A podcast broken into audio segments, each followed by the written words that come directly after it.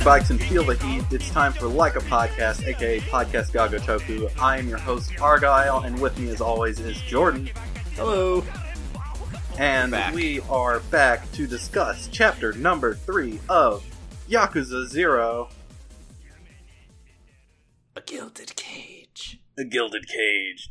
A Uh, gilded cage. How have you been doing this week?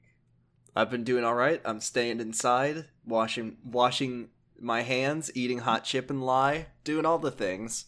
Yeah. Um, and I got to tell you, these little excursions to to uh well, not to Kamurocho, to the new place have really helped me through it. yeah, it's been an eventful week, not just because of the uh, global pandemic, but because two new games came out and made it very hard for me to play the game. Oh, yeah, that I forgot about that. About. We're we're Uh, living in a post Doom and Animal Crossing world now. Yeah, most people are playing Animal Crossing. I am also playing Animal Crossing, the New Horizons Animal Crossing, where you live on an island.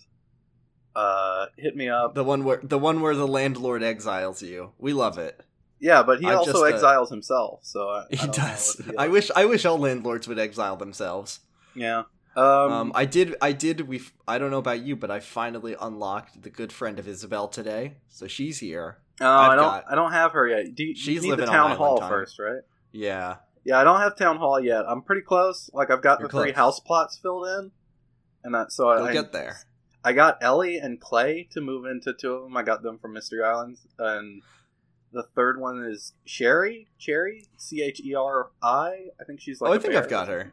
She hasn't I've moved got in a- quite yet, but this house is sold. So I've got Pinky the Panda pop star, so pretty much Ooh. everything you need.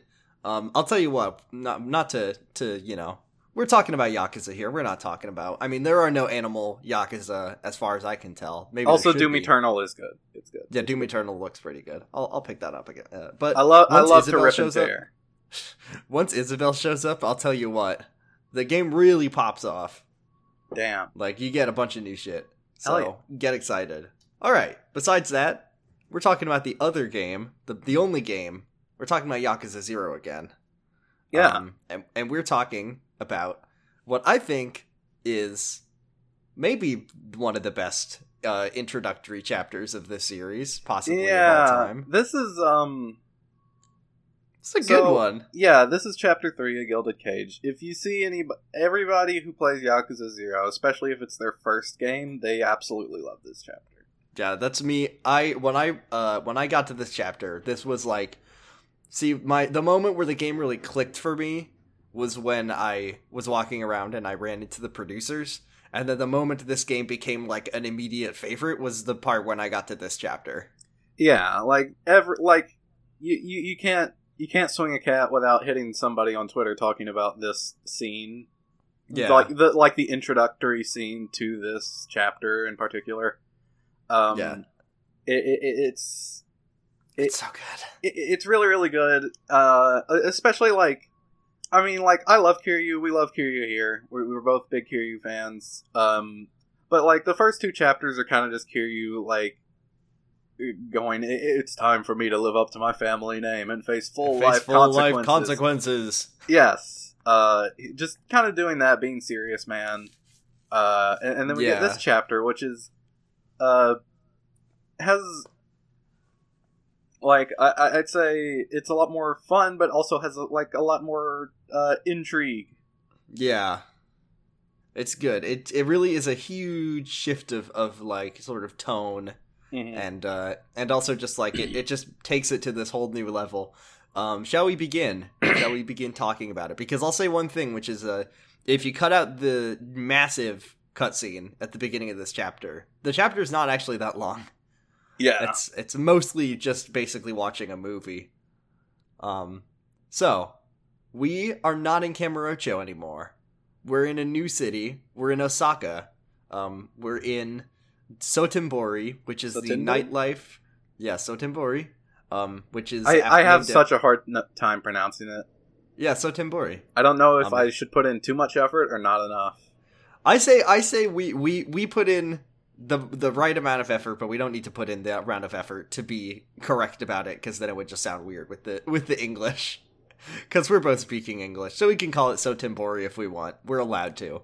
Okay. Um, So Sotenbori is the sort of touristy, nightlifey um, food district of Osaka. Fictionalized. It's actually called Dotonbori in real life. Yeah. And uh, we get we get sort of that same glamour shots that we get of Kamurocho. Lots of party goer- goers, neon lights. There's tons of these giant decorative signs all over Sotenbori. Yeah, the Um, the, they're the cool. signature like a neon sign of a guy drinking beer, Yeah, there's like a big crab or the big blowfish crab. or the Yeah. big blowfish, uh, a scary clown. scary drum playing boy. scary drum playing clown boy um but at the center of the at the center of the city is one giant building it's the cabaret grand Not literally So- at the center. not at the center but it's like the heart of the city Yeah. No, I, I, I said I also said in my notes that it's at the center, but I yeah it's not at I- the center it's actually kind of on the edge yeah, I, but I wanted to clarify, not literally at the center in case anybody wants to be a pedant. Yeah we're gonna get we're gonna get lots of comments well actually it's actually on the uh, it's, actually on the northwest side the northwest it's- side it's a very of, uh, corner. Sotenbori, on the west side of Sotenbori Street. if you're actually being literal about it the center of the city is just a water Yeah, So, it's, um, the, it's the river, or like Yeah. Shofukucho Street. so we got we we get like you know a classy jazz band they're sort of playing their tunes and this is a uh, a club of uh, a hostess club as they say um, which i believe we'll be getting into more detail of what that is at the end of the episode. But for mm, but uh, just for just as a crash course hostess club is a japanese thing. This guy you know you basically go to a club and uh, they have workers there named hostesses and they kind of come to your table and they chat up with you you order drinks and they kind of flirt with you. It's it's weird. I don't really get it um, as an american and i'm pretty sure pe- japanese people also kind of think it's weird too but we're in the 1980s and there's just a ton of them and this is the biggest one in town Yeah, we see we see some s- shots. We see a guy just like chugging from the like the ice bucket. the ice bucket he's taking the ice bucket challenge in 1989 oh yeah, in that day they just they just drank champagne from it. yeah That's how they it was it. less it was less noble back then Yeah, and they weren't doing it for any sort of awareness. They just did it. Yeah It was it was more like the the the cinnamon challenge. In that yeah one. there's a there's a guy who's wearing like a crown of money yeah. he's got he's his tie around his forehead like a karate Yeah. belt, and he's just he- he's Putting- got yen bills in it. and he's like, "Ooh, I'll put them in your cleavage." um, so it's just you know party time. And he And throws a get- bunch of he throws a bunch of cash in the air, and Oh, the yeah. girls all they all go to get it. Yeah, and then we get uh two besuited gentlemen. Um, there's one dude in kind of a brown suit. Uh, we'll call him Chief. We never get these guys' names. Yeah, and then there's a guy in a black suit. I think he's a local. I think he's from Osaka. And then the, yeah. So the, brown the suited yeah guy is- chief in the brown suit. He's from Tokyo, and then the other guy in the the whatever the green suit. I think. Uh, he, Yeah. he is. I think he's in he a is- black suit, but I'm also colorblind, so I can't. Yeah, really whatever. tell. He's in some other color suit. He's a local. He's from around here. He knows about the cabaret grand. Yeah, so he's he's showing this businessman around. He says uh, a trip to Sotenbori without a trip to the Grand is like takoyaki without the octopus. I'll also say, um, if you're playing these games or watching any Japanese media that's translated to English, if you ever notice a character kind of they they put like apostrophes in their speech, like like oh that's what I'm saying, etc. etc.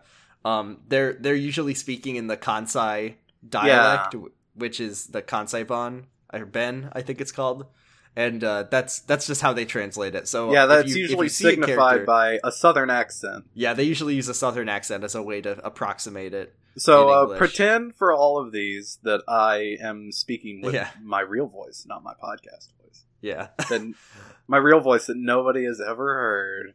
I'm, Ooh, I'm lying. This is my real voice. yeah, your actual southern accent. So, um, But, The- but they're the ch- they're they're all talking like this, and they'll, they we're sound uh, like we're this. from uh, we're uh, Breaker Breaker. We're in Sotenbori. This is all the the truckers of Kamurocho coming to here. so, uh, so the chief is kind of nervous about being in this club because he says that it's in the Omi Alliance's backyard. Um, the Omi Alliance being uh, the Kansai Yakuza, um, and they're they're a real scary bunch of dudes. So this guy's kind of creeped out.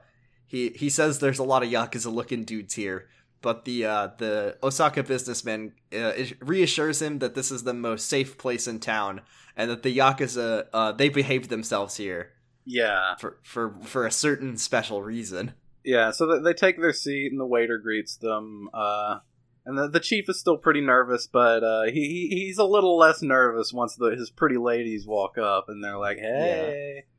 Yeah. Uh, they uh the the Osaka they they've got huge hungungalamungas. Oh, you got you know they got some huge hungalagungas, and uh and the the Osaka businessman is just like four bottles of champagne for the table. Don't worry, it's we're we're on we're on my dime today. It doesn't matter. We're at the Grand, baby. Well, at first they're just gonna get one bottle of champagne, but then the girls are like, "Well, this is a big shot from Tokyo. You should get more." So you should get more champagne. They get they get a bottle every. Oh, one of them one of them is like, "Oh, you're gonna convince him that us Osakans are cheap." And he's like, "All right, we got to get four bottles, one for each." Um, so then we get the chief. Uh, some time has passed. We see more partying scenes. There's like the the money crown man is doing more money crown things.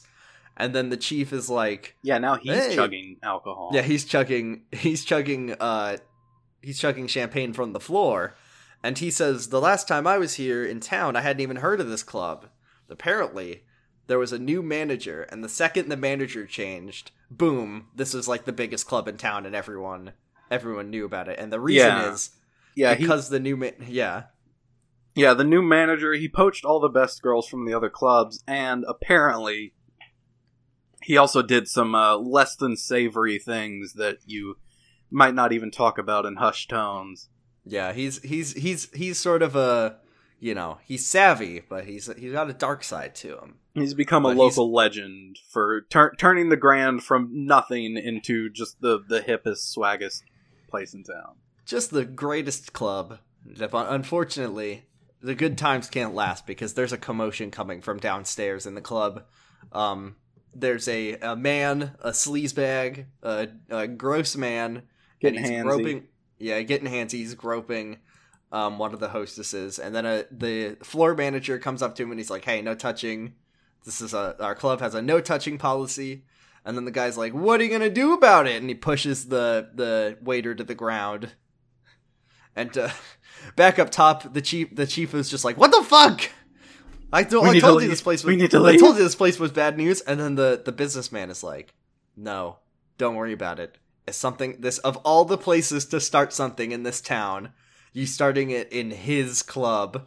And he, he says he'll come handle it, like he'll capital capital it. he will come yeah. handle it.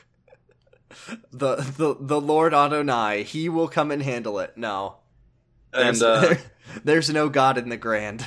There's before you know it, him. Out walks a man with an eye patch and a ponytail, shiny, shiny, some nice shiny like shoes. metal shoes. They're like I think they're like snakeskin with like metal on the tip. Yeah. It's, you know him. You love him. It's the one, the only Goro Majima. It's Goro Majima, the manager of the Cabaret Grand. That's his only title. That's the only thing we've ever called him. Um, so the chief sees this this uh, strange looking eye patched man and is like, "Oh, is that the bouncer?" uh, it is not. so uh, the customer ma- sees him and is also like, "Are you the bouncer? Are you gonna throw me out?" So Majima is like, "You look like a yakuza." uh, I may look like a yakuza, however, appearances aren't everything. Here, take my business card. I'm so grateful for your patronage. Um, however, I, I would ask you to refrain from touching and getting violent. And then, the... however, oh my god, I, I love I, this I, part. I, I won't throw you out, and I won't get physical won't. because, after all, the customer is king. So we need to talk about this real quick. Um, in English, he says the customer is king. In Japanese, he says okyaku-sama wa kami-sama, which means the customer is god. Oh goodness. yeah. Even more so. Yeah. He's he's even more gracious in Japanese, but uh the the guy, the sleazebag dude is just like, "Oh, you're not going to get violent with me? Well, check this out." And he he like grabs this bottle of wine or something. Champagne. And he champagne maybe, and he pours it on Majima's head, and Majima's just like, this is some real, this is some real not always right bullshit. Where he's just like, he's completely unfazed. Yeah, he's he is he's, not he's, even. He's blinking. making the He's, he's, making the soy face the whole time. he's smiling serenely, and he's just like, "Wow." Um, I've always said I love this brand so much that I wish I could bathe in it, and you've made my dream come true. Thank you, sir. And the guy's like, "Are you piece of shit? Fuck you! I'm gonna fuck you up." And he just starts Fucking punching smug him. asshole. Yeah. He Yeah, swings, smug swings the bottle at him, and uh, he just starts dodging back and forth, and he's just like, "Please, sir, no violence." Um, however, he says, "If you insist on interrupting our business further," and then he like strikes a Majima pose, and he tells his band to give him one with a beat because it's time to go fucking wild. let's go, boys. Uh, and he says, "If you insist that I overstep my station, sir, then I, Majima, shall dance with you. I will not, however, raise a hand against you. After all, the customer is king." The customer's god. Um, do you think that Majima makes his band learn this song because this happens so often? this is like he he when they hire new, you know, a new trombone player at the Cabaret Grand, he's like, "All right, this is the Majima fight music. If anyone ever steps out of line and I need to step in, you just play this song. If I uh, ever and need to make get me- epic, you play this song. If I ever need to make everyone in the game stop applaud, this is the song you're gonna play when I do it." So this is sort of It's Majima's- showtime. It's showtime.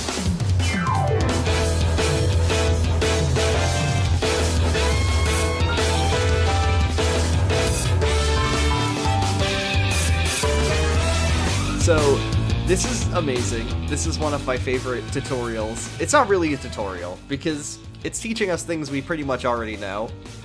But um, we get the three rules of management. Uh, are the tutorial prompts? I unfortunately did not write them all down. Oh shit! I didn't write it down. All right, but but it's basically like never lay a hand on your customer, offer additional generosity, etc., etc. So basically, during this section, you all you can do is dodge around. You can't you can't hit him no matter how much you mash the button. You won't. The customer won't is king after all. But Yeah. you can also perform special customer service heat actions, uh, where you, You, like, like- you like offer him another drink and a, like a hot towel and stuff. Yeah, the the like heat move where the guy dodges and then Majima just sneaks up behind him and he's like, "Would you like a hot towel, sir?" Oh, it's so funny. Um, so you just keep dodging him, keep offering additional generosity, and then finally the tutorial ends. The guy like slams into a table and uh, grabs an ice pick, and he's about to like, you know, really give it to Majima. But Majima like judo flips him and disarms him and tells him, uh, "Sir, for your own safety, I'll hold on to this." And then once again, everyone, everyone, Everyone claps. everyone claps. This is the as a person who's worked in service for many years, this is this is our dream moment. Is is is this precise moment where everyone claps? um, so do you want to say what happens next because it's it's buck wild? Yeah, this is a this is a really really good moment. Uh, so like the the waiters like start hoisting the the guy up. They're like, "Come on, asshole, we're taking you to the cops." Uh, but Majima is like, "No, hold on a moment, crowd, everyone, we should show this man. friends. We need to show this man some compassion. He, he you you wouldn't." Want the, you wouldn't want this man to lose his social standing that he's worked so hard to gain after just one night of mistakes. It- he he worked so hard for it. Instead, I I ask that you, sir, grant me just the small favor, if I could be so selfish as to ask that you you cover the night's tab and buy everyone a drinks for tonight. Uh, I'm sure you could cover it, being the head of uh, Osama. Uh, Osama. Osama's, you're the head of Al Qaeda. as the head of Osaka Pharmaceutical HQ, uh, and he he like pulls out the guy's business card that he stole at some point, Yeah. uh, and he's like, "Please, I I I'm asking such a small favor of you. If I I'm He- being so selfish, but if you could please just grant me this one wish." He's And he, also like on the he floor. gets down He's on, on, the floor. hands and knees. Yeah.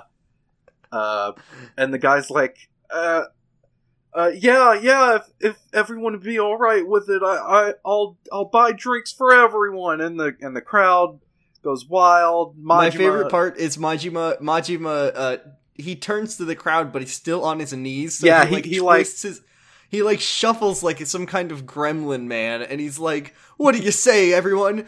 Shall we honor this man's generous request?" And then there's never been a GameStop applauding harder than this GameStop. I'll tell you that. He'll um, buy everyone in the GameStop their own copy of Madden 2K20. Yay! Loot boxes for everyone, and then Majima. Everybody gets uh, a Funko Pop.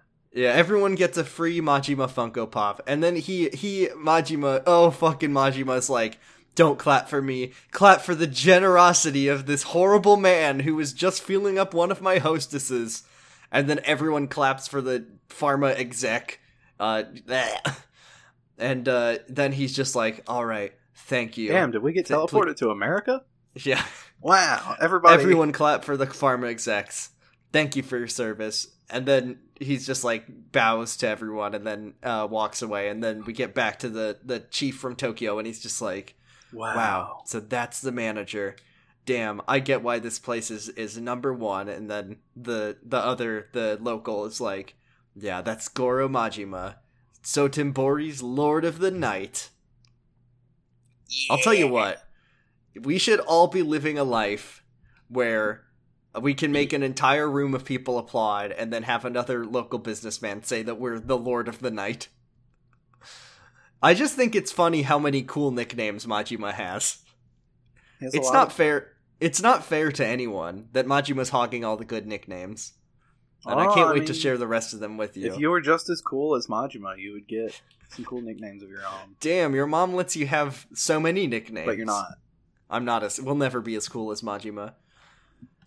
So uh back on the roof of the Grand, uh Majima's out, he's kind of having a smoke break.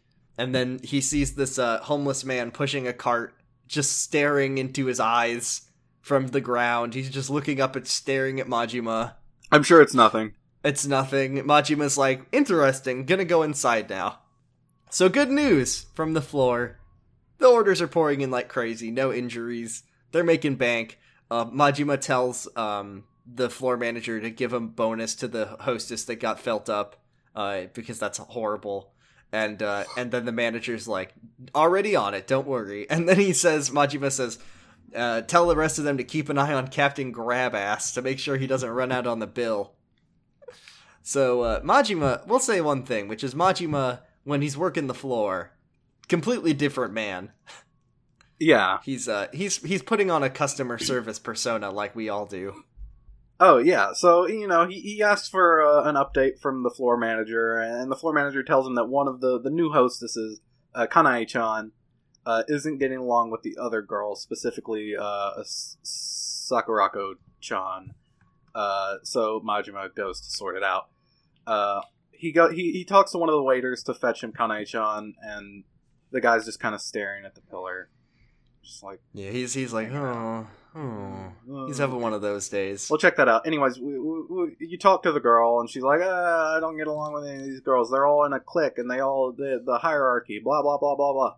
So you're like, "Well, if you instead of like being so mean to them, you could be nice, and you could be rivals, so you push each other to do better. So you could like you're getting along, but you're still competing, and you know that kind of yeah. He he, he sees that Kanae has a competitive side, so instead of trying to just tell her to get along, he tells her to be rivals with the other girls instead of just being like mean at each other. Mm-hmm. That way they all they all improve because he says he needs girls that are popular with the guys and with the other girls. And I know you could be that girl, Kanae-chan. And she's like, "You bet I can." Because this is Majima once again he's a he's really got it under his control. He's he's totally knows how to run a nightclub. Yeah, and then and then he's like, "Well, that that waiter seemed kind of out of it. Let's go talk to him." So you go talk. To, you you go find him. He's staring at a different pillar. Uh, they they call they're calling him the Pillar Man. They're calling him the Pillar Man. Um, and, and you're like, "Hey, dude, what's wrong?" And he says, "Oh, my dad got. I just got a call from my sister. My dad's sick and he needs five hundred thousand yen to cover his medical procedures. Ah, uh, uh, but and I can't get an advance because I just asked for one because of some other thing. Majima's like, okay, I'll pay for it, uh, and also take a few days off to go visit your dad. Uh, Yeah, he's a nice, so- he's a nice man. He's he's he's he's out here looking out for his employees. He just wants the whole place running smoothly, and he wants to keep morale high. That's that's Yeah. Majima for you. Yeah, he, Um, he's like said he thinks like, I just need this place to run smooth. I'll dump as much money into it as I need. Yeah, to." exactly. Mo- money is not an object. I just need everyone to to be running this place as best as they can. So then a waiter comes up to Majima and tells him that uh, because the whole house is on on this dude's tab, there's this one asshole who started out ordering just the most expensive vintage wines and worked his way down the menu. And he's already run up a four million yen tab. And uh, Majima's like, okay. And he's like, uh, I guess take me to him. Band, get ready to play another song. Yeah. Uh, you, you walk up to the guy like, and as soon as Majima like hears the guy's voice and sees his face, you, you see like visibly he's like, oh Jesus, not yeah, he guy. drops. He's like dropped his demeanor entirely. Majima's not very happy to see this guy, and he asks to talk to him in the back. Um, so this guy's name is Sagawa. He's he's got a he's well dressed. He's got sort of a goatee, beardy kind of thing going on. Uh, he looks like kind of a piece of shit, um, just from the look of him. Um, and he knows Majima. Um, and he also he says like, oh, uh, he uh, hold on. They uh they sit down. Um, and he says that basically coming out to inspect the club is part of his job, and and getting to drink for free is a is a bonus. Uh, so basically, Sagawa owns the Cabaret Grand. He's Majima's boss, Mhm. and he's uh, here to check on uh, our special boy. Uh, Yeah. Majima. And this whole scene, Majima is like waiting on him hand and foot. Like he lights a Yeah. cigarette, he dumps out the ashtray, he like pours him a drink. Gives him a towel, yeah, etc. and Um, he's obviously just fucking miserable the whole time he's. Yeah, hates He's it. like, this is this is the this is the I fucking hate my boss, but I have to be nice to him because he can, uh, you know, have me killed or fire me. he One can have me two. sent to torture prison. He can have me sent to, to Guantanamo whenever he wants. So so he's like, I heard what happened. I, I can't you uh you really turned a pickle into a profit. That's my boy. Great job. He says uh basically they chat about how the sales are through the roof and that uh oh Majima, you look good with the straight and narrow. Uh you uh you sure you wanna you sure you don't wanna do this? So we find out that this whole Majima expert Lord of the Night customer service thing, he fucking hates it. It's he's Yeah. miserable. He hates his job. He hates his life. Even though he's like running this club and everyone loves him and his employees love him and the people love him and he could be rolling in it at all times and living this hotshot nightlife uh sort of reality. He is miserable and he doesn't want to be here. Yeah, and he Sagawa just- like he- points he's at, just yeah. he, he's just asking. He just asks Sagawa like, "When can I get back into the yakuza?" And Sagawa's just like, yeah. "You ask that all the time, dude. Come on, chill out." Chill out. You got this great life here. Are you sure you even want to be a yakuza? Uh, and then, then we finally get uh, Sagawa's like uh, in, introductory uh, like name card. He is Sukasu Sagawa, retainer to the fifth chairman of the Omi Alliance and patriarch of the Sagawa family. Uh, Yes, he, he so is he- also uh, Futoshi Shim, Shim, yeah Futoshi Shimano's uh, sworn brother. So yeah, he's his uh, Kyodai. yeah, so Majima's old patriarch uh, before he got kicked out of the yakuza, he is sworn brothers with him. Yes, so that's why he's sort of keeping an eye on Majima because Majima did something and he's being punished for it. And his punishment is that he has to manage the Grand and live in in. And he, he if he can raise 100 million yen for the uh the Omi alliance, basically Sagawa will have a chat with Shimano, his brother, his sworn brother, and uh so Majima tells Sagawa that he has he'll have his 100 million yen by the end of the month, and then he'll get back in the family. And then Sagawa, the piece of shit, is like, "Did I say 100 million? I don't know. Uh, How about Uh, another five hundred? Make it 500 million." And then Majima's so fucking pissed off. He goes to punch Sagawa in the face. rat. Yeah. Yeah, and he goes to punch him, but he stops his, his fist right before he hits his face. And then Sagawa's like, "You can't fucking hit me. You can't." Uh, they call they're calling me Mister Try and Hit Me out here because uh, you want to go back. If you punch me now, you'll go back to the hole, and you won't ever see daylight again. But don't worry, Majima. The Yakuza would never let a cash cow like you go free. And then Majima says, like, fuck it. 500 million, 1 billion. I'll do whatever it takes to get back in the game. And then Sagawa, what does Sagawa tell Majima? He's like, "Would you do a hit? Would you punch someone? Oh wait, no, not that kind of hit. Would you kill someone? The McElroy brothers say, "Don't yeah, yeah. He he would you would you hit Travis? And then Majima's like speechless, and then Sagawa says, "Haha, just for laughs, just kidding. Haha, Don't just worry kidding." about it. Just messing with you, kiddo." Unless, unless eyes emoji. Yeah. I don't know. I don't know, Chief. This ain't it. But maybe.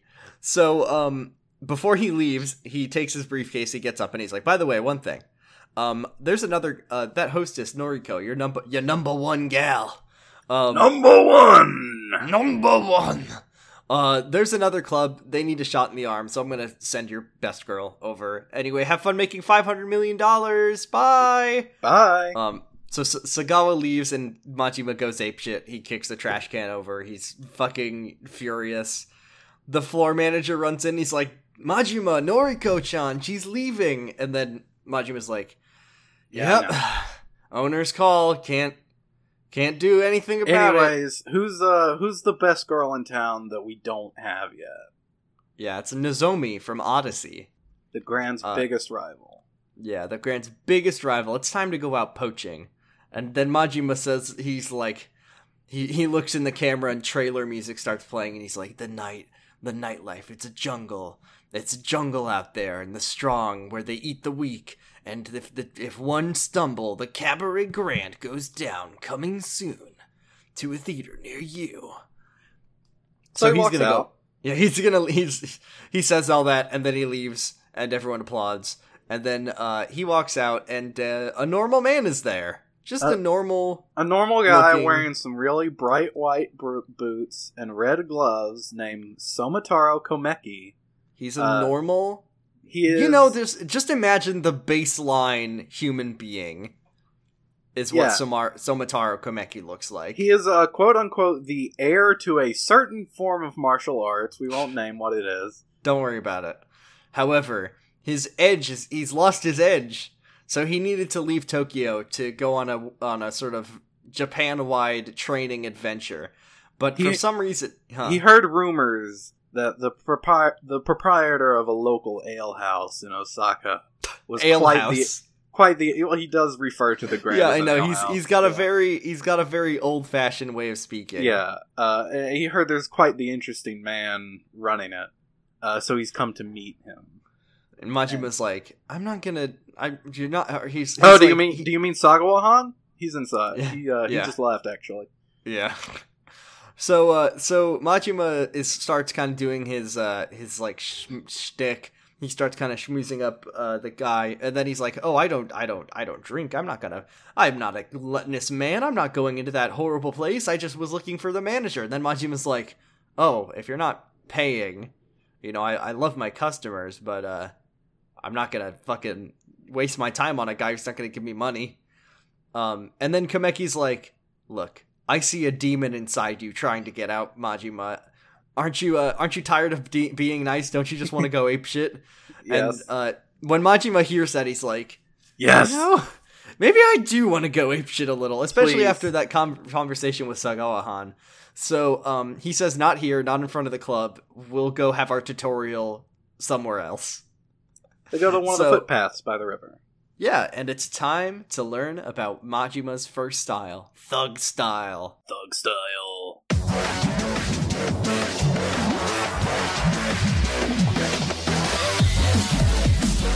So let's talk about thug style.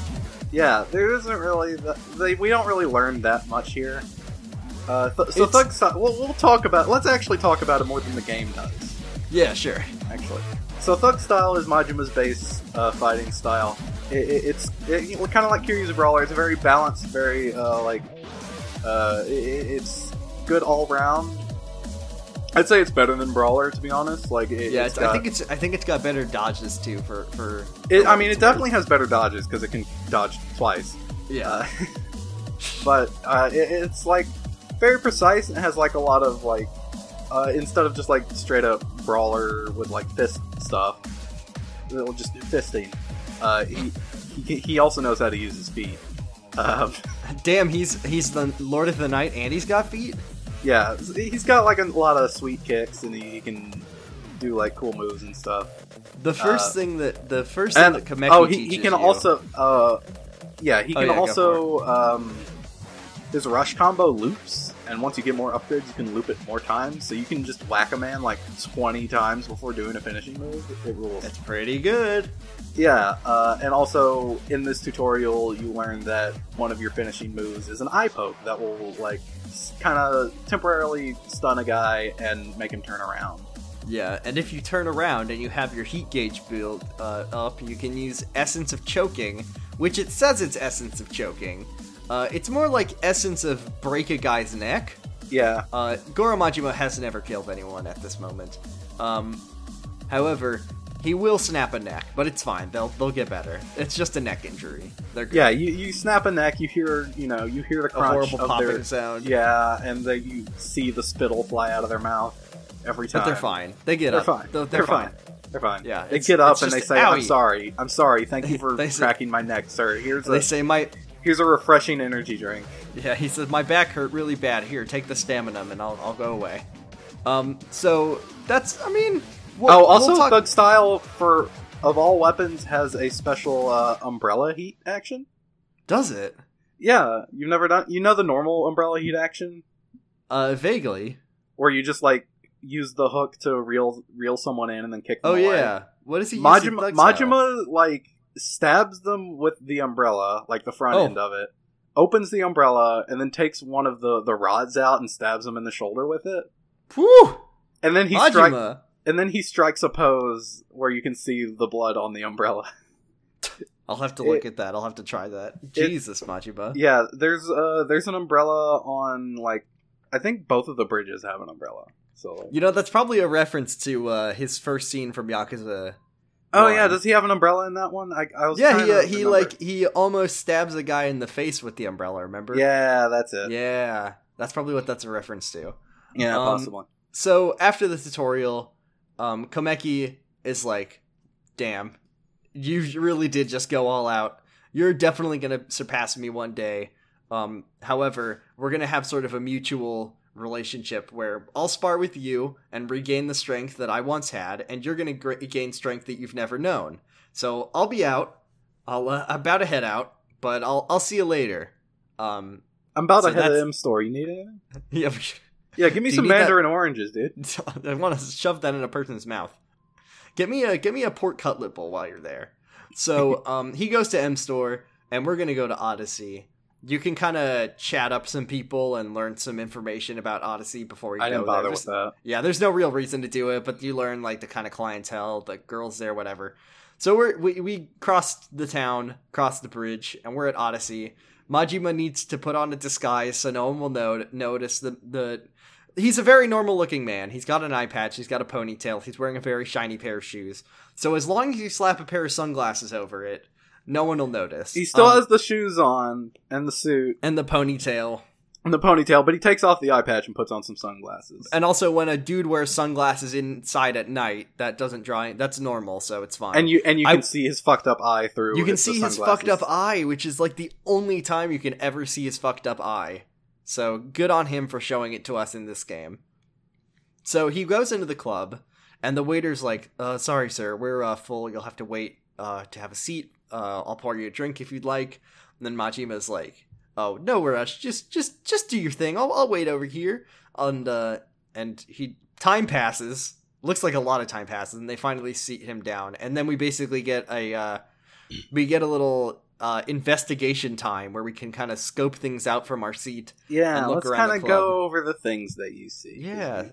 this is uh, he's gathering intel on Odyssey. So he he sees that uh, the girls are wearing a lot of like almost all of them are wearing really outdated clothing, which like that's not really gonna appeal to like younger guys. That's yeah, they're not gonna- wearing like they're not wearing like shutter shades.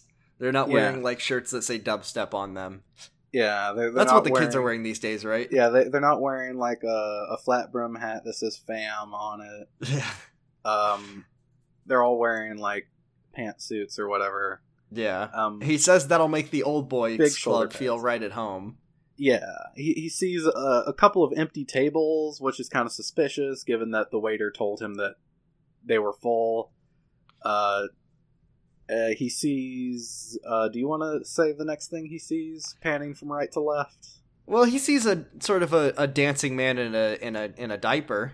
Kind of a normal man. Just kind of a normal dancing bald man wearing like a, a I, I don't want to say a cum diaper, but that's really the only word that I can use to describe it as. He's also wearing Um, chucks. He's wearing chucks because he's he. You never know when a game of uh, one on one's gonna break out when you're at the club in your diaper, just dancing, just thrusting, just just having a, just having Gyrating. a, just gyrating with the best of them by the staircase Just alone. emanating Majima's like sexual. Majima says, tension. "What the shit is that? Dude is like a lust machine." So there's the dancing diaper man, and then and then that's fine. That's whatever. Don't worry about it. And then also there's uh there's some people from the entertainment industry. Papillon, Papillon Kato is is not here. Um, it would be funny if he was here, Yeah. but it's just he Majima's like, oh, three guys. You can see it's the director, the lead actor, and some piss boy intern. and uh, there's three of them and two girls, and he's like, huh. I'm an unpaid piss pig. Um, my resume says piss boy, and uh, I do work for Papillon Kato, so you know we're part of his entertainment business family. So we don't get paid, but he does pay us. In uh, we have to take him to the host club. Kiryu-san. I, you know, after all, all these years in the industry, I really believe in the power of piss to change people's lives and inspire them. I've uh, uh, can you uh, Kiryu, uh, Kiryu, producer Kiryu-san, can you uh, fetch me the piss bowl? now, what, what which What one of a- these what is a- things? what is, a the- piss bowl? There's a there's a bowl full of piss. There's an umbrella, and there's a second bowl full of piss. So um, the the hostess shows up. Her name is uh, Takako Chan, and uh, we kind of gotta get some info out of her. You can tr- truth, doubt, and lie her. Um, but you basically just kind of ask her everything, and she'll she'll tell you what you need. Mhm. Um, you she learn says, that like, Nozomi is like she's a consummate professional and she really keeps up with like oh the yeah, news Nozomi and the number one girl. Yeah, Um, they they get a lot of like big time politicians and businessmen in here, so the girls are all motivated to like read the The- news the- and keep up. Yeah, the so bosses can- tell them that they need to read the papes and stay on top of business, and Yeah. Nozomi takes it very seriously. So to the point always- where she doesn't know how to converse with the younger clientele. yeah, like the the kids they they roll in on their hoverboards. And they're t- they're talking about vaping and Fortnite, Yeah, and she's like, She- I don't. she- they're like Nozomi's like, do you Juul? They're like Nozomi, do you Juul? And she's like, she's like, I, uh, I, uh, I, I love know, to collect I know jewels. what's going on with the the Nasdaq right now, and Yeah. uh, Um. Hey, Nozomi, what's your Fortnite account? And then she says, "Oh, is something happening in two weeks? Haha." And that just never works out. So she's really she's an old man's kind of kind of lady. mhm. Um. There's a there's a Uh, couple other things that you can talk to. Uh, oop, talk yeah, to. Uh, and, that the Odyssey is kind of like yeah, they're it's, it's they're they're desperate to beat the grand to the point where if they don't outcompete the grand at the end of this month, all of the employees will have to pay a fee, which seems fucking wild. yeah, seems wild. Uh, can't imagine your boss making you pay a fine. That fucking sucks. Uh, but also, I mean, they say that the they have their regulars, you know, and they're not they're not like dropping hundreds of thousands as is, but they they're having trouble drawing in new customers, and especially you know younger customers, and and sometimes the uh the girls need to like go out on dates with the guys and bring in new guys, so it's it's not going so great for the Odyssey. Um, I mean they have their business steady, but they're not going to be able to outcompete the Grand. Um, there's also a lot of girls that only work like one shift a week. Mhm. There's just a ton of them, and the reason being because the hierarchy is so so terrifying that the girls just constantly are up and quitting and going to different clubs. yeah. So so that's that's kind of you know a, a rundown on what the state of this this particular establishment is. Um, Majima is interrupted by uh, Yamagata, who's the uh, manager of Odyssey, and he's just like, "Oh, hey, Majima. Hey, what's up? Hey, you're the Oh, most distinctive looking man in this game. It's, Uh, pre- it's pretty you, cool bud. seeing the Lord of the Night visit my own club. nice." Uh, he also calls out the fact that you're wearing sunglasses inside at night. He's like, "That's a bold look, Majima." so he he basically tells uh, Takako to leave so he can sort of have a little little chat time. Um, he already is like, "You're here to poach Nozomi, aren't you?" and Majima's like, "Yeah, pretty much. Uh, not gonna lie, just trying to take your girl." Yamagata says, uh, "You know, is this how you run things at the Grand? Just sneaking around and spying on people?" And he says, "He says, uh, look, I'll call Nozomi over, and you can talk to her." And then Majima says, "Oh, I wouldn't, I wouldn't really go far without having you on board. I'm more here to sweet talk you than sweet talk her." Mm-hmm. So he he basically explains, you know, what he's learned. He says, um, "You're doing good business, but all your clients are old old dudes, and you can't really expand to the younger, fresher uh, audience. So you need some new girls." Um, and by the way, I have proof to back it up because you you uh, made me wait, even though I saw a bunch of open tables. So it's not like you're you're full up. You're you don't have enough girls to cover the whole house. I mean, those the piss boy, you know, he doesn't even have his own girl. He has to share. Um, so Majima's like, "You're a smart guy. You see where I'm going." How, how Um, could you how could you make the piss boy share? How could you make the, the the piss boy has such a hard job? Can you just give the piss boy his own hostess at least? Um, so Majima says he's got a couple things to sweeten the deal. He's got plenty of girls that could fill Nozomi's number one spot. He'll give him 10 million yen in cash on the spot to warm him up. He's also training a bunch of girls aimed square at the younger audience, the younger demographics. And also, they're using lots of baseball analogies right here. He's like, you got a lot of home run hitters, but you really need a lead up batter. You need a you need a relief pitcher. You need So someone who he- can bunt. You need some. Oh yeah, he says that. He says you need some girls who can bunt, um, because you got a lot of home run hitters here, but you don't got the bunters. So he has a bunch of girls that are they know you know they have their their Fortnite accounts. So he's gonna basically give them to Yamagata, um, in exchange for Nozomi to fill the number one spot at the Grand. And Yamagata's like, you would really hand over a bunch of girls like that to me that you, where you've been training? And Majima's like, yeah, I sure would. Um, th- I just need that number one, so it's fine. Yeah, it's like, look, I I get a lot of money right now. You get a lot of money down the line. works. So this works out for both of us. Yeah, Yeah, it's good stuff. So, and then he's and then he's just like, "All right, I'll take your deal, Majima. Um, but, But no more stunts you- like this." yeah. No more skulking around my place, and we're not working together. We are rivals.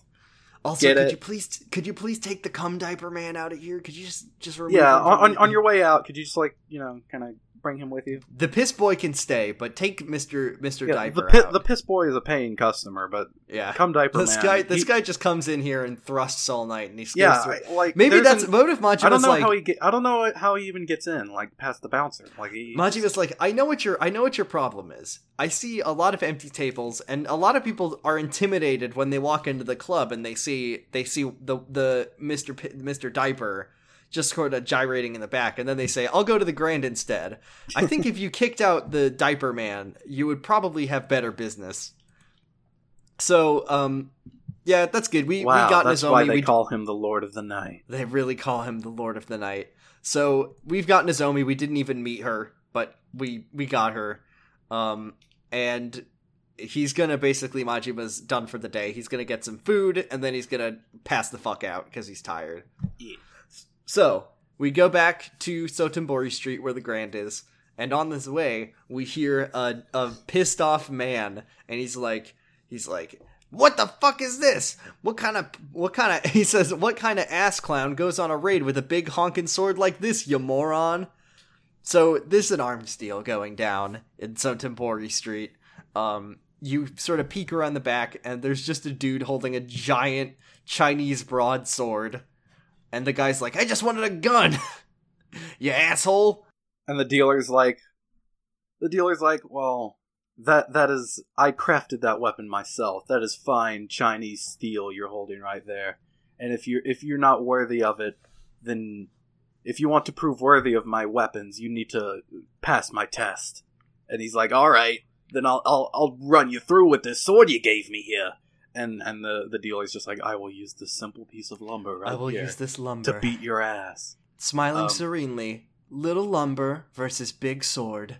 Yeah, and then he does. He he beats he fucking ass with a piece of lumber. kicks his ass with it, and then Majima, um, when Majima Kiryu, when he sees, uh, when he has a revelation about a new combat style, he says, "That's Holy rad." shit! Yeah, Majima says, "Holy shit, Metal Gear." So uh, the guy gets his ass beat, and uh, and the thug is like, "Damn, dude, that's that that's a primo stick you got there. Give me that thing. Oh, how much did you? How did you make that thing?" And then the guy's just like. I just picked it up off the ground. I picked it up off. I picked it up off the ground, but that sword was a masterwork forged by hand. Sir, I must ask you to leave this establishment and never come back. And then everyone in the GameStop applauded. Um, Yay. so much yay. So Majima like starts to leave, but uh oh, it's Kameki. He's here. He's uh he was like, ah, good to see you again, young disciple. I was searching for a place to spar, but it's it, it seems I've come across a person that I was looking for. This man here is named Fei Hu. His father, when he wa- walked the earth, was a great a great weapons manufacturer um, that I used to know, and I was here to check in on his son. And also, uh, Fei Hu already knew that Majima was standing there the whole time. He's also just looking at Majima, just staring at him, and uh, he's I like, sense danger in this man. "Yeah, I sense danger in this man." Um, Komeki's like, uh, "Hey, boy!" Wrong guy. Sorry. he's like, "Why don't you put Majima to the test?" And then uh, Majima's like, "Excuse me, I've had a long day. I would just like to go home. I don't want to have a fight. I don't want to have another tutorial again." And Komeki says, "It looks like you just had a revelation. uh, you just, why don't you try out your new fighting style on this man?" And Majima's like, "All right, fine." Uh, You know, it actually it actually took me until like three days ago for me to realize that uh this game came after Yakuza four and five, which had the revel and three And four and five, which had the revelations in it, which is a system that we'll talk about when we get to those games, and that this is just an extension of that. mhm. Never knew about it until now. So yeah, Majima has had a revelation, and it's time to practice what we've just learned. Um, Yeah, so, So- he choo- he chooses his weapon, and he chooses uh, like a beat up old shitty. yeah, so that so bat. Fei Hu is like he's like I'll give you whatever weapon you wish, and Majima's like ah I'll just take that baseball bat over there. Um, and he's like really, hmm, interesting. And this is Majima's second style, Slugger.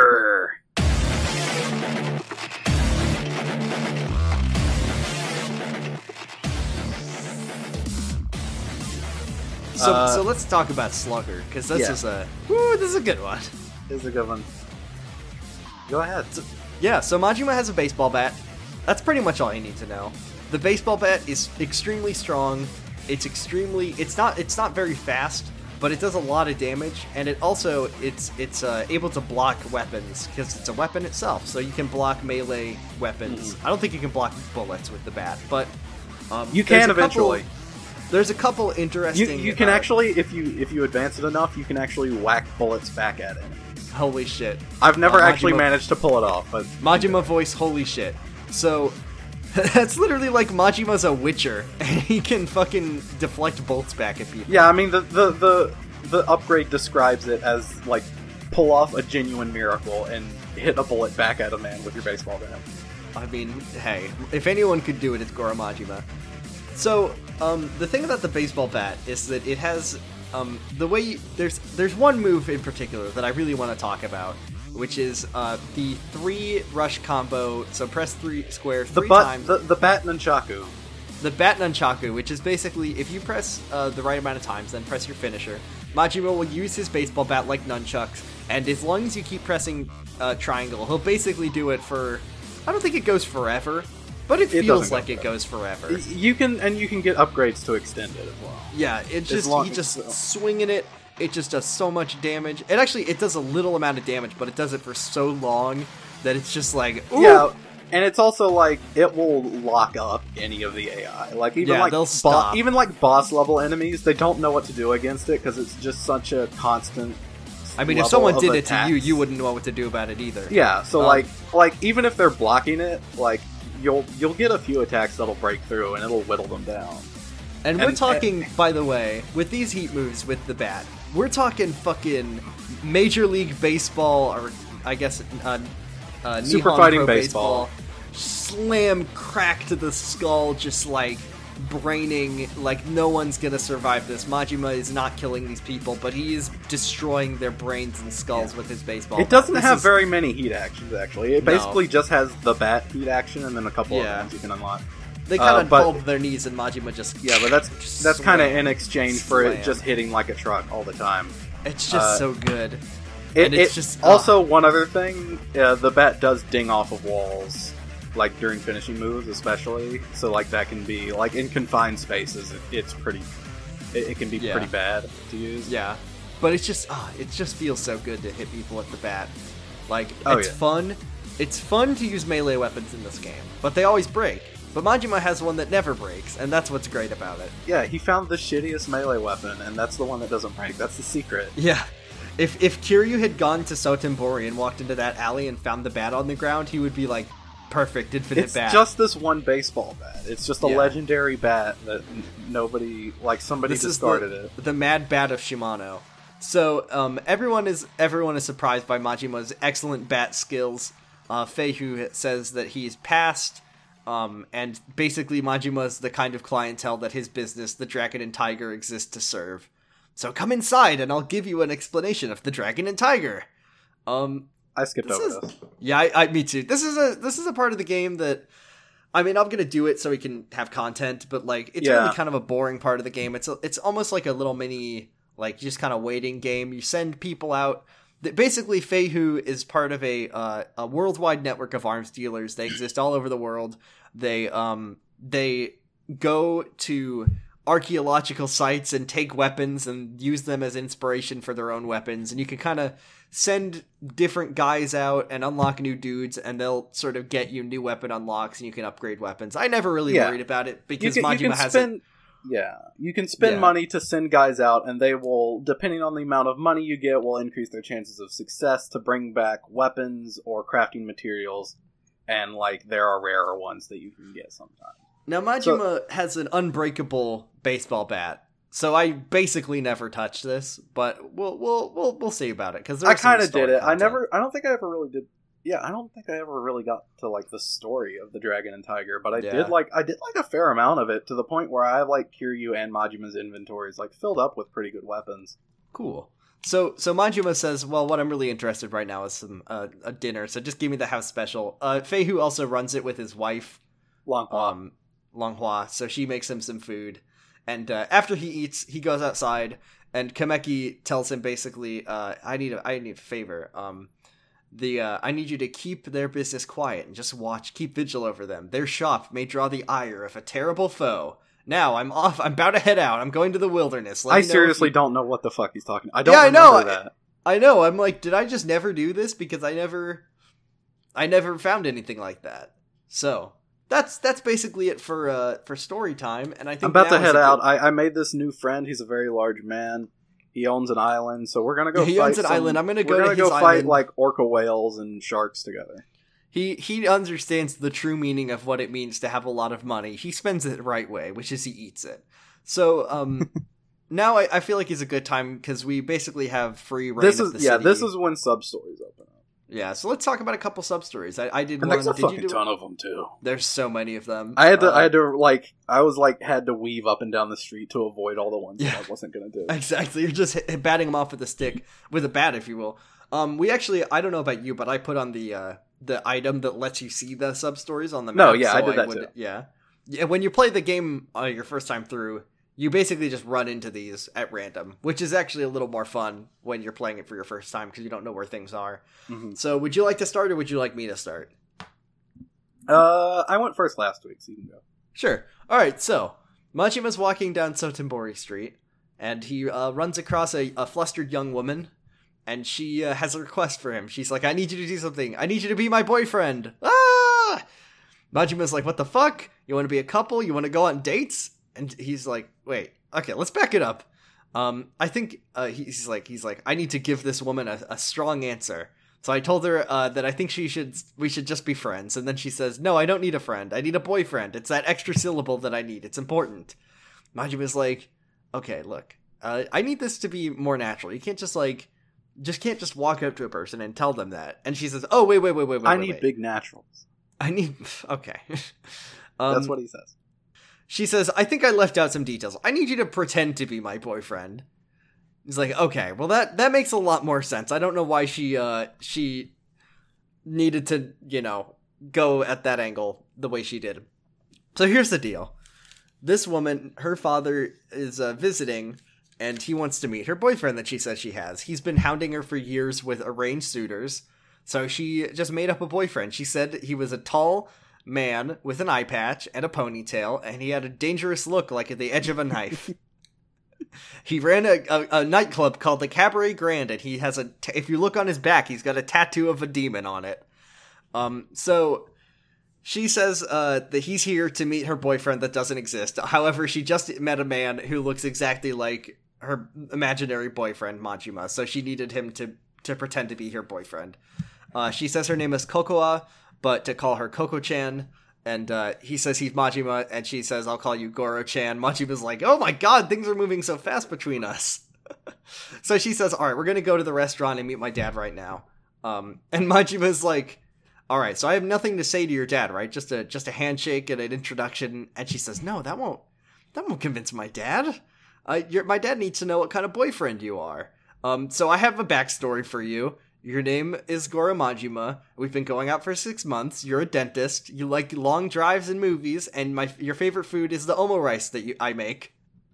And he's Aww. like, "Okay, all right." And she says, "Got it memorized." Um, and so I, I do. I, I wrote it down. So, um, Majima wrote it down on a napkin.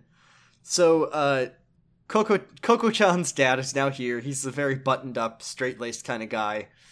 Um, Majima's like, wow, this is a, a very important milestone for uh, meeting a, a, girl's dad. This could impact the rest of her life. I better prepare for this role properly.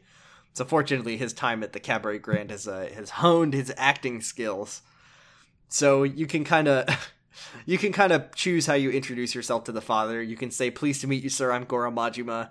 You can say, "I'm delighted to meet you, father," and you can say, "Please make my miso soup every morning." Which I believe is a an old fashioned proposal line in Japan.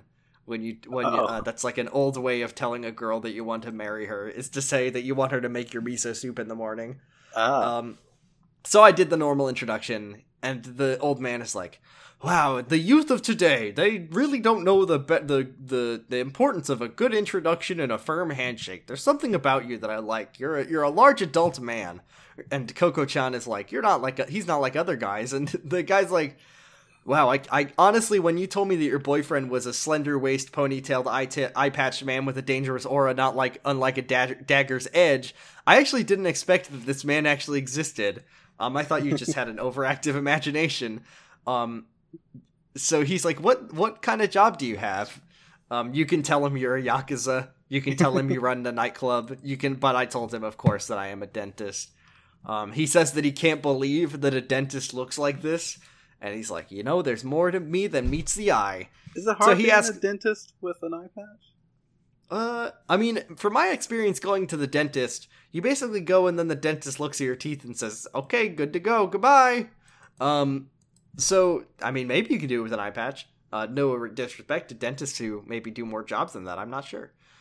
So he asks how you met uh, Kokoa, um, I, I, lost my him, eye in a tragic dentistry I, accident. I lost my eye. You know that water jet that sprays your teeth at the dentist? Uh, turned around and hit me right in the eye. So I told uh, I told Kokoa's father that we sat next to each other at a movie, and it Aww. was a tearjerker. And uh, I offered her my handkerchief, and that's how we met. And, and, yeah, I I blow my nose into that thing, and she wiped her eyeballs with it, and that's and that's how I also lost my eye. So, um, that's how Kokoa lost her eye. So then he's like, I gotta ask you, what do you find attractive about my daughter? Because I'm worried that she's too innocent and childlike. I, I'm not sure if she's gonna grow up to be live a prosperous uh, family life. And I'm just like, Jesus Christ, dude. Um, I I did the wrong answer here. I don't know what the right answer is, but I said that I liked her omurice. He's like, that's kind of shallow, Majima. so Kokoa goes to the bathroom and leaves me alone, Majima alone with this girl's father, which is horrific. I, as a person with social anxiety, the idea of having this happen to me is just like, oh How god. About the Mets. Yeah. Do you like uh you like those Hanshin Tigers? So uh as she leaves, Kokoa's father says, "I know that you're playing. I know you're playing along with Kokoa's lie. You can stop pretending." Um, he you says, can take off that eye patch. You can take off that eye patch. You can take off that ponytail. I know you're just an actor. He says it's his fault that she pulled this stunt. He shouldn't have pushed her into all those dates. and he was too overprotective. But he sees that she's capable of standing on her own two feet, and he won't he won't send her any more suitors. And uh, he says there's another reason that he went along with this charade, even though he knew it was a lie the whole time, which is one day Kokoa is gonna bring home a real boyfriend, and this is good practice. Maji was kind of pissed off because he he uh feels he says like it feels really gl- gross lying to someone who knew the entire time that it was all fake. um, and he says, but by the way, I think there's more to Kokoa's stunt than just worrying about an arranged marriage. I think that she wanted to show you not to worry so much and that she can manage her own life. So Kokoa's back. Um, Majima basically uh, tries to tell her that her dad knew, but but her dad interrupts and he's like, "Well, you have nothing to worry about. It seems like your boyfriend's a great guy, um, and I'll stop trying to set you up now. Let's go back to the hotel." Um, and so they they go to the hotel. She says she'll walk him back. Um, she, oh, bye, Craig. Um, Bye. Tachibana strikes again. He just can't stay. In, he just can't stay. So hold on, I'm just gonna pop Craig back in. Um, basically, Kokoa's father is like, before I go, I have one more request. You're such a great guy. Will you be my daughter's real boyfriend? And then Majima's like, no. Yeah, oh yeah, he says, will you be my boyfriend? And it's like, oh, whoa. And then Majima's like, this is why I'm single. So, uh, what- uh, so will you will you share with me what happened to you on the streets of Sotenbori? Yes, so I did sub story number 51 Rise of the Dragon. Oh God, this one already? Yes. Oh boy! All right, I, well, I've, this nev- be I've never actually done this one before. amazing. This one is so good. I just I knew just I be, knew about it, but I'd never actually done it. this will be a really interesting one to talk about, and let's just be very careful with the words that we use. Okay. Let's go. So, uh, walking down East uh, Shofukucho Street, which is why I never did this because that's that's a area that has nothing on it. It's a dead end street. There's nothing there. That's why I never did the sub story. Uh, you you Majima is suddenly called out to by a man hiding behind a pillar. Another pillar man. Um, A lot of Pillarmans in the city. yeah, there there there has to be a third one somewhere. Yeah. Um, so, uh, uh, the man, you meet the man, you talk to him, uh, and it turns out he, he's not wearing any pants. Uh oh. Uh, he asks to borrow Majima's because his bontans were stolen. His bontans, bontans, Bontans? bon- bontans? I think that's like the the Japanese school uniform pants. I yeah. believe. So so basically, bontans are like if you see like a, an anime with like. Or you just see like one of those Japanese delinquents with the big puffy pants. It's those pants. ah, I see. Yeah. Uh, Majima, of course, refuses to hand over his pants because he doesn't, you know, he doesn't want to go out and about just swanging dick like all over the place. He's Uh, swinging. Yeah. Uh, the guy's like, well, fuck it then. I'm going to fight you to, for the right to wear those pants. Uh, so uh, after snapping the man's neck, the the, the kid explains. he, he you he explains to Majima like what the deal is with his uh, missing pants. His name is Toru. Uh, he's from Soten North High, uh, and he got mugged by the Bontan Hunter. Oh. The Bontan Hunter. He, he's uh, he's someone who beats up delinquents and takes their pants as a trophy. He's just this big, huge, stacked guy. But the weird thing is, he wears like a tiny student backpack. He's just in a little backpack.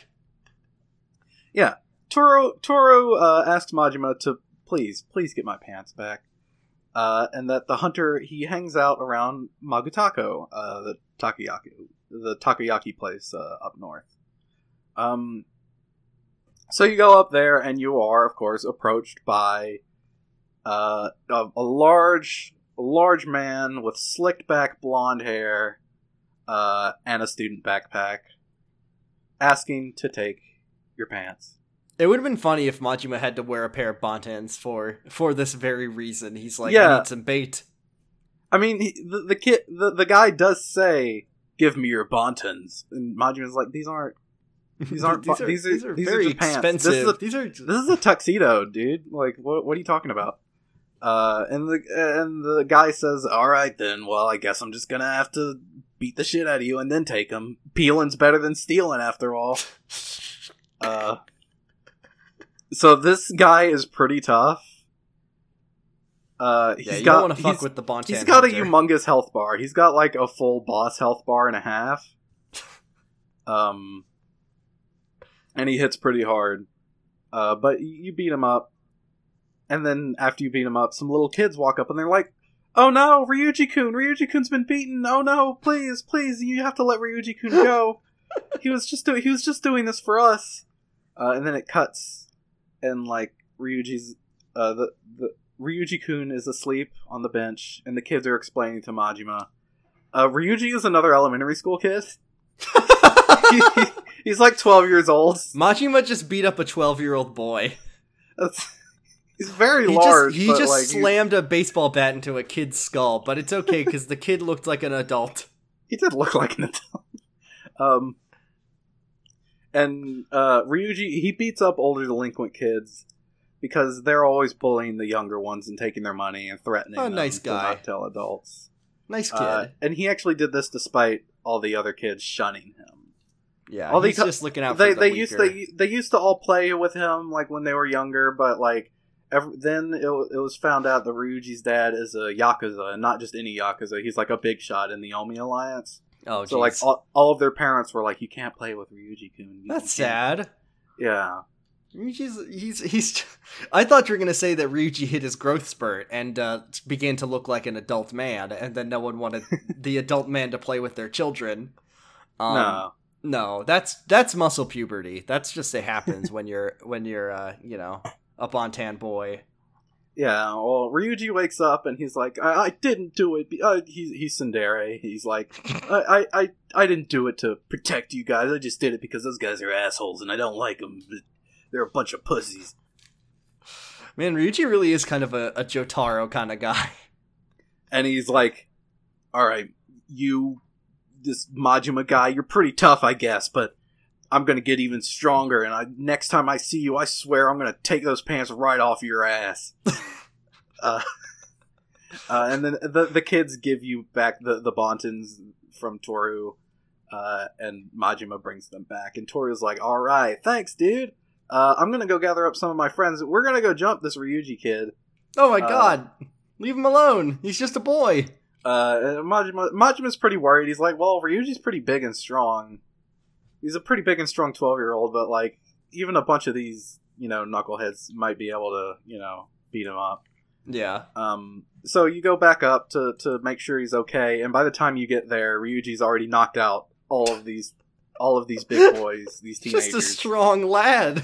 yeah, he's just a sturdy kid. standing on the bench and T posing to assert his dominance. Uh, and he, he starts heading off because he has he has math drills for homework. He has to go home.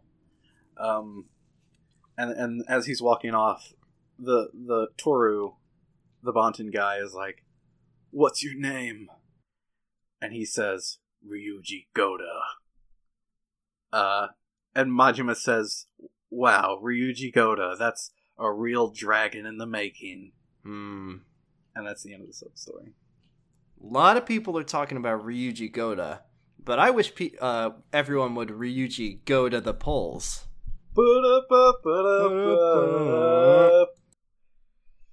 So that's a night's worth of adventures. Um, we're gonna go back to Majima's um, Shitty Majima's- yeah, shitty little tiny apartment. He has all the money in the world from his club, but he is going to live in a tiny place so he can save up more, so he can be back in the yakuza. But it's time for one little last scuffle before before we turn it in. Yeah, Um, some there's some- goons from Odyssey, Odyssey. uh, like show up. Hey, you poached a number one. You took Nozomi-chan. We don't agree with the manager's policies, so we're gonna beat you up. Uh, yeah, he, and- and he- he's like, we heard. He's like, we heard that you don't hurt paying customers. Uh, we heard that customers king, and then Majima's like, yeah, but yeah, I mean, that's if- true, but you're not. but you're not paying customers. customers. If you want to get revenge, come to my club and drink, and I'll grovel at your feet all night. But just make yeah, sure you pay the I'll tab fucking when lick you're your done. boots, but like, Yeah, uh, Anyway. right now you're just assaulting me outside of my home, so I will you have to use you bat nunchaku, and they all vaporize into pink mist, and they're gone. I'm not feeling very good, Mister Majima. so uh, that's that's that. Um, back inside, um, of Majima's sad little tiny dirty apartment. Cleaner than Kiryu's because it has no furniture. Um, yeah, he just doesn't do anything with it. Yeah, true. He just lives at his job basically. He's he's uh he's just crack op- cracks open a window to smoke his cigarette and like sees... it, it, it's it, I like the window opening because it's like it doesn't just open smoothly. He has to like yeah, really it's got to like wrench at it. You know, you we all have that shitty window. So he sees some friends, just some some good looking normal dudes, some some buds outside. There's one guy standing directly across from his apartment, just staring into his soul, just like that guy earlier. Yeah. And there's a guy there's on the a, roof. There's a guy on the roof also staring into his soul. There's a guy on a passing boat. Yeah, there's a boat that just the guy on the boat is staring at him, and then good old cart pushing homeless man outside, our our good friend, staring into his soul. We love it. Himajima's a, a man surrounded by friends. Yeah, the, the thing here is Majima is being watched. Yeah, at all times. There's always people keeping an eye on him uh, to make sure that he's not up to any funny business. Presumably, they're with the Omi Alliance. Mm-hmm. And what does Majima say to close off our chapter? He says, This city's a prison. How long till I'm free of these walls, eh, bro? Eh, bro? Ah. Uh, whew. That's the yeah. end. Well, uh, eh, Kyodai? We'll, uh, we'll get to that. We'll unpack that next week. Uh, but as a person who's just played some of the later games, it's uh, it really hit me. Really hit me yeah. in the feel feelings. That line. Um, when you play it the first time, you don't really get it, do you? No. Yeah. Uh, so um, that's it. That's it for chapter three. Uh, the wonderful character introduction of our good pal Goro Majima. Uh, we'll be with him for a while in this game, and uh, mm-hmm. I'll ask you this. I'll ask you this, and we'll, we'll ask you throughout the game. Who do you prefer to play as in this game, Kiryu or Majima, story wise and gameplay? Um, I mean, at this point, like I said at the beginning, Majima's story is probably a lot more intriguing. Like he's in a much more like a precarious position. It seems like mm. he had like it, it, and also it helps that it really only focuses on him. Like That's with true. Kiryu, Kiryu, we have to worry about like it's all this nonsense with Kazuma Tachibana, that you have to sort out. Nichi, and, like, yeah. Nishiki and Kashiwa. Yeah. yeah, you're right. This is Majima's story, really. Um, of course, you know Kiryu is the series protagonist, so we need to get him up to speed and sort of get his place in the story cut out first. Majima, you know, is a character who's around, but he's also yeah. never really the main character outside of this game. Yeah, and, yeah, and honestly, I feel like in this game he is more of a protagonist than Kiryu is. Like, I think so. He has he has a lot. His plot is like I think. You like know, he's I more he's more the emotional core than he is, Kiryu and also he's kind of the driving action. He he's the one who makes a lot of the mm-hmm. stuff happen in the plot. But I, I, will say it is it is both their stories for sure. Yeah, um, yeah, and I just think man of a way to in terms of ways to introduce your character especially um not to like fully spoil majima but when you when you see majima later in the series and versus how you see him now very different and when the game yeah. comes out and they say this story you play as majima and you're like oh shit, I wonder what kind of things Majima's going to be getting up to in this game. And he comes out and he's doing customer service. He's doing it's, uh, customer uh, service, getting champagne poured on yeah, him. Yeah, he's not, not like anything. he's not reacting to anyone taunting him. He's just being very straight laced, very serious. That that's a, a, a, just an amazing way to start out um, mm-hmm. introducing mm-hmm. this character for the first time and chronologically. So that's a great chapter. I love this one. Yeah. Um, so do we uh do you want to take a break and then get into some uh edu- yeah. education? Yeah. All right, I'm gonna grab some uh, grab some water, and I'll be right back.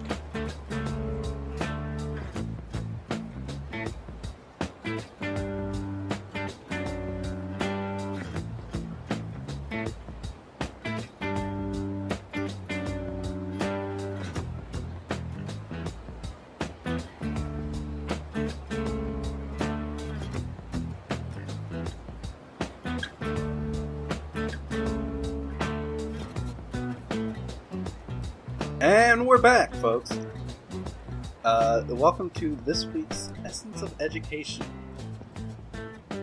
Oh boy, uh, I can't wait to hear about what our topic is.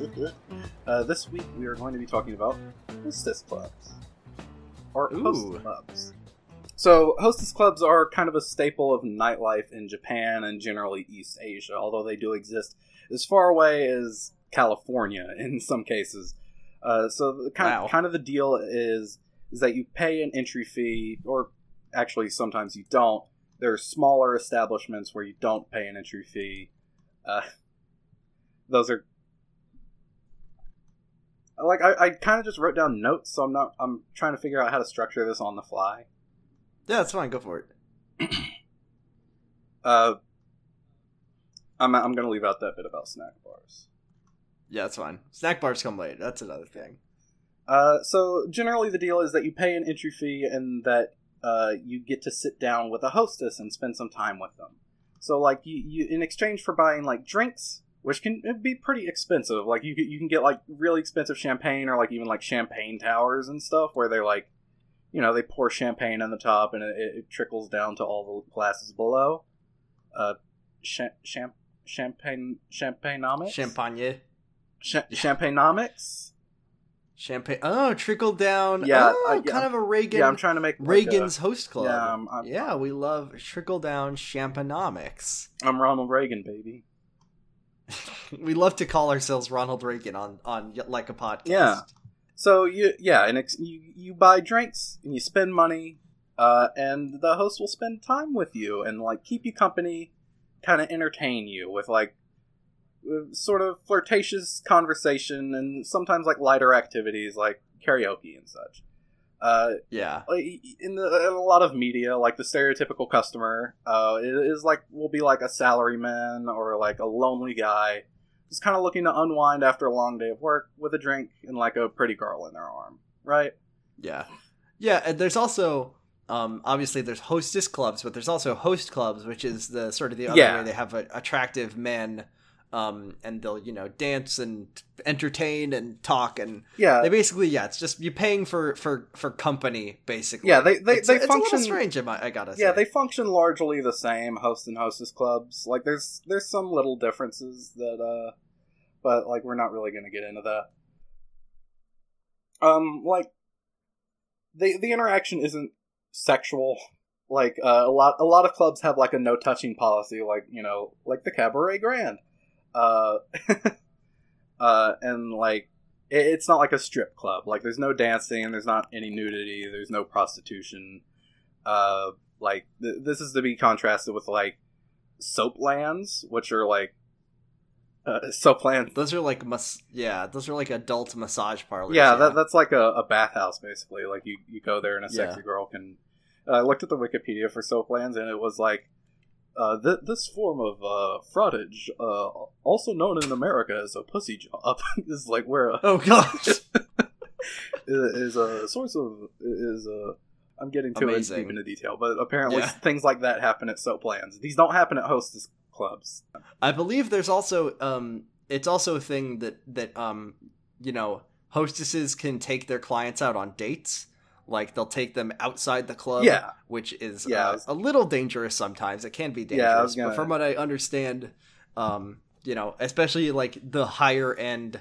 I actually once watched a, a video about like the most high highest grossing um, hostess in Japan who you know makes you know hundreds of thousands of dollars a week, Holy but she basically invests it all back into her her clientele. I mean, obviously Hmm. she's loaded now, but like you know, most of the money that she makes, she actually puts back into her job Damn. uh, because she wants to like buy gifts for her clients because it's all about like that Mm. connection. It's a it's a very interesting. Uh, yeah, there there, and- there is and- like a give and take between the hostess and Yeah. the customer. Uh, it's strange um, from a from a perspective of a person who uh, kind of hates speaking to strangers. yeah, uh, yeah. Uh, so So that's basically yeah, I was I was I just wanted to unload that thing about soap lands because I was really entertained to see a Wikipedia article with the word pussy job. pussy pussy.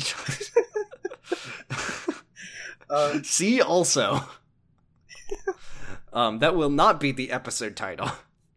I've also thought it's quite interesting that being a host or a hostess requires you requires you to drink on the job.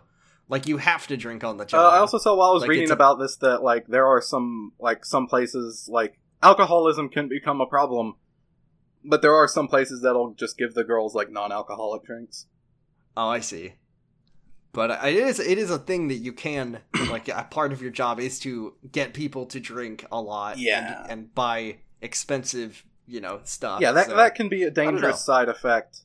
Uh, there are ways to you know circumvent Yeah. that. It's actually interesting. I, I think it's nice that, that no, not nice, but I think it's interesting that there are clubs that are like, well, to in order to protect the uh, livers of our employees yeah, and the safety, because it's probably dangerous to be Oh, drinking absolutely. all the time, constantly. uh, and around they're gonna give strange men.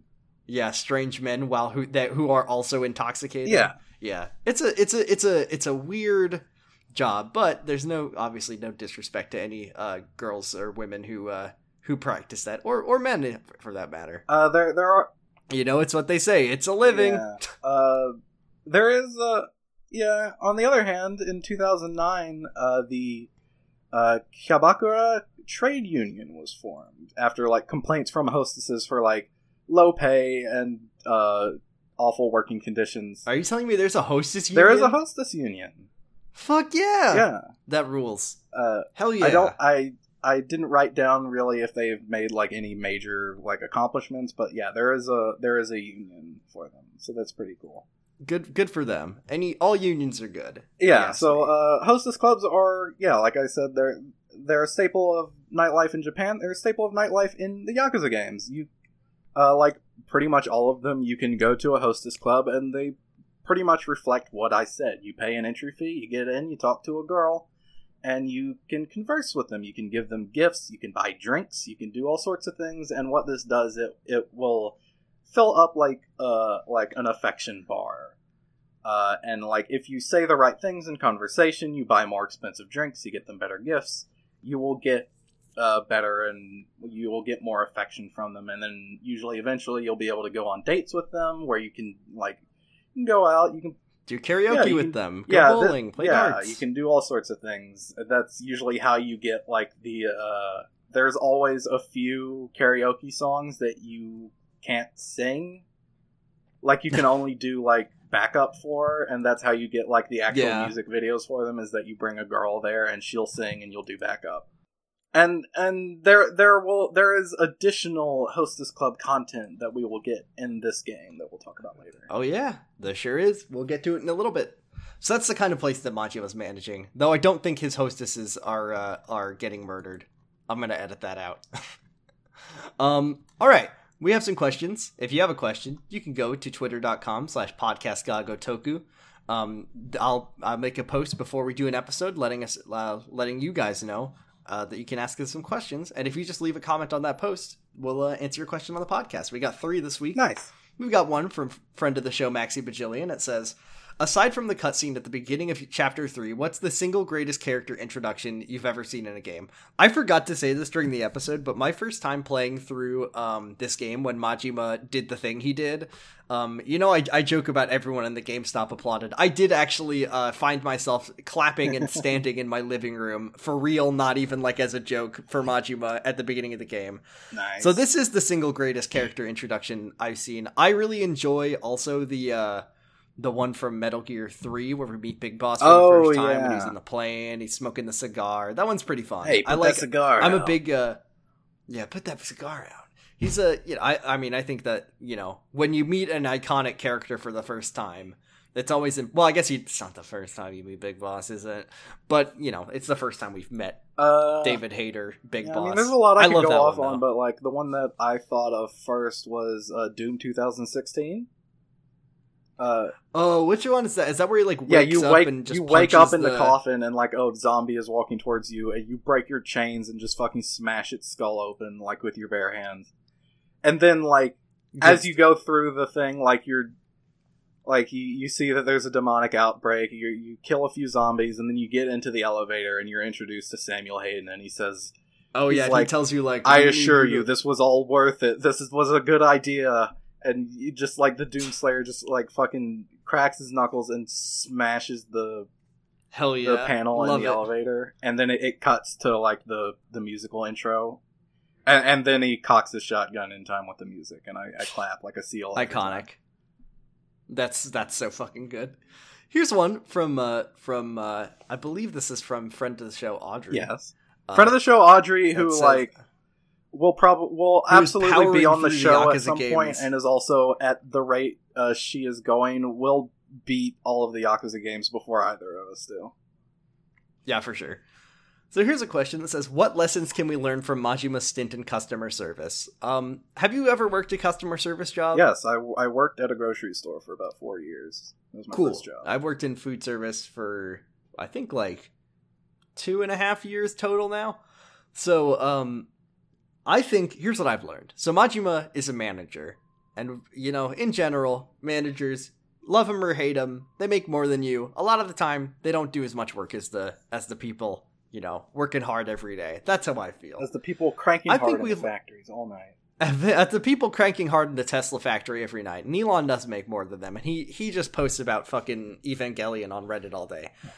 But what have we learned from Majima? Majima's a, an objectively great manager.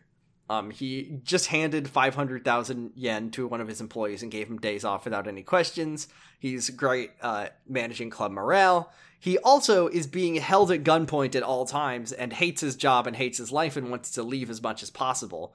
So I believe that what we've learned is that to be a good manager, you don't want to have your job and you'd rather be doing something yeah. else. But if you don't do your job, you'll be murdered by the Japanese Yakuza, by the Omi Alliance. Yes. I think that's what I've learned. That's the Just the manager who as if who, at all times if you don't do what oh, you're oh no no no no no. Don't act. actually don't actually, act it needs to be the reality of your life is that if you don't if you, you know fuck up, if your manager to at McDonald's yeah if your manager at McDonald's was always at all times being threatened by being sent to the hole this is where tortured, McDonald's cashiers who lose their way go the hole.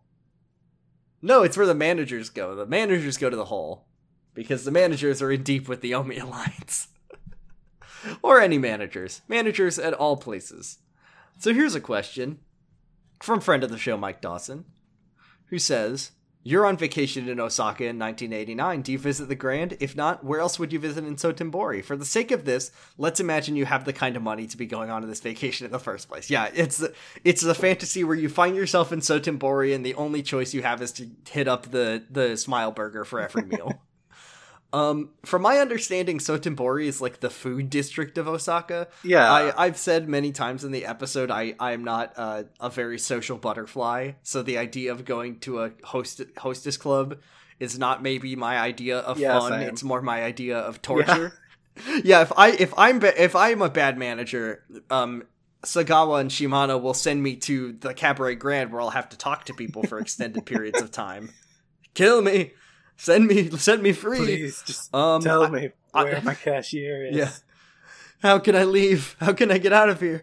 I think if I was in Sotenbori at this time, I would go and just have a, a grand old food time. I'd just go yeah. to all the restaurants. That's yeah, that'd I'm be thinking. pretty great. That sounds like, delicious. So, so Sotenbori Street, there are just a bunch of restaurants up and down. Like there's a ton of them. Like there's a little place where you're I don't know what it's called, but they just like fry everything. So like you could just get like little morsels of fried food. Oh, that's a. I think that's called the Oh, what's that called? It's karaage. Something maybe? like that. It's got like the it's got like the the sculpture of like the guy with the mustache out front.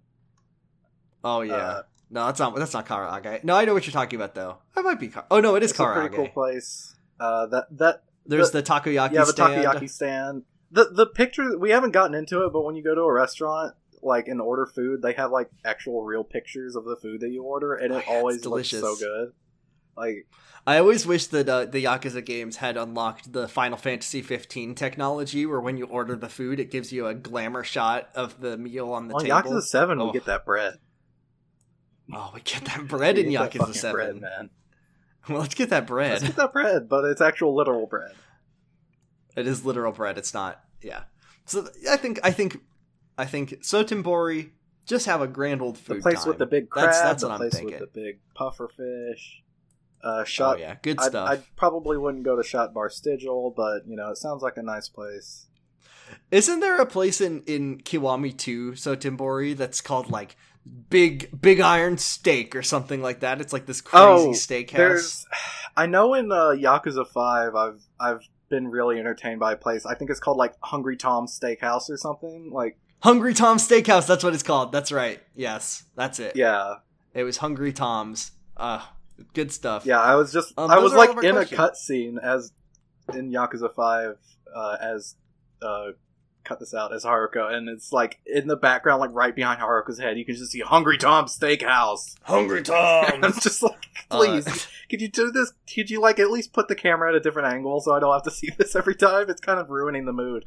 Uh, yeah, it's like this super emotional scene, and, and it's set inside the Hungry Tom's, and the waiter comes by and he's like, "Howdy, welcome to Hungry Tom's." yeah, I mean, it's it's right. like if just like yeah, I mean, it's like NY hot dog, like. Yeah, it is like NY Hot Dog. They never let you in, but you always want to go in. All right, I think that's enough for today. Those are all of our questions. Thank you uh, for those great questions, and thank you for listening. I'm going to take it to the close, and I'm going to handle it today because you did last time. Uh, you've been listening to Like a Podcast. You can find us on online at likeapodcast.libsyn.com. We're also on Spotify now, so if you if you're a Spotify person, you can listen to us there. I'm working on getting us on iTunes. I needed to uh, fix our show art to do that. Um, but yeah, like a podcast.libsyn.com. You can find us on Twitter at twitter.com slash podcast gagotoku. That's podcast G A G O T O K U. Um, Twitter. You can find me on Twitter at twitter.com slash Bradipusrex. You can find Argyle on Twitter at twitter.com slash Argyle underscore funk. We do some other podcasts. I do Jurgen It with my brother, um, where we watch and talk about the secret life of the American teenager. We have a new retrospective episode coming out, uh, coming out on I believe Saturday. And Argyle, where where are you at? What are you doing? I have another podcast called Pod of Greed. It's about Yu-Gi-Oh! You can follow them on Twitter at Pod of Greedcast. Love it. Got some good episodes coming out soon, I believe. I've I've been been keeping up, Mm-hmm. and it's been good talking about season four. Yeah. Love it. It's just blazing through that that uh that that wild ass season. Um, I believe that is all we have to say this week. Oh, also you can find us on Noisepace now in the sort of friend of the show podcast zone. So Yeah. Noise Noisepace network. Um, that that's our not our new home, but it's where you can uh, get advertised about. You can also find me at ads. Hungry Tom Steakhouse. You can find me at Hungry Tom's Steakhouse too. Just just really tearing into a juicy. I am a vegetarian, but I'm tearing. Let's in this. I'm tearing into a delicious portobello I am mushroom. smashing some ribs. I'm not a vegetarian. I am. Yeah, you're just sucking yeah, them I've, down. I've, you're pulling I've got. them off a, the I've bone. got like. I've got like the tablecloth tucked into my shirt, like it's do you a have the bib. yeah rib? Do you have you don't have the like Hungry Tom's rib bib? No, I've got the. Ta- I've, I'm like a cartoon. I've got the whole tablecloth tucked into my shirt. Oh Like my a bib. God. I'm. I'm. I'm not wearing gloves. I've got barbecue sauce all over my face. It's on my glasses. I'm. I'm Oh, going God. hog wild on some ribs. Just d- literally hog You wild. need to wear a poncho if you get within like 20 feet of my table, or Yeah, you you're will- in the you're in the you're in the BBQ splash. you're in the zone. sticky zone. You will get you will get splashed with barbecue sauce. Jesus. All right, that's enough. And as always, Kiwami means extreme. Bye. Bye.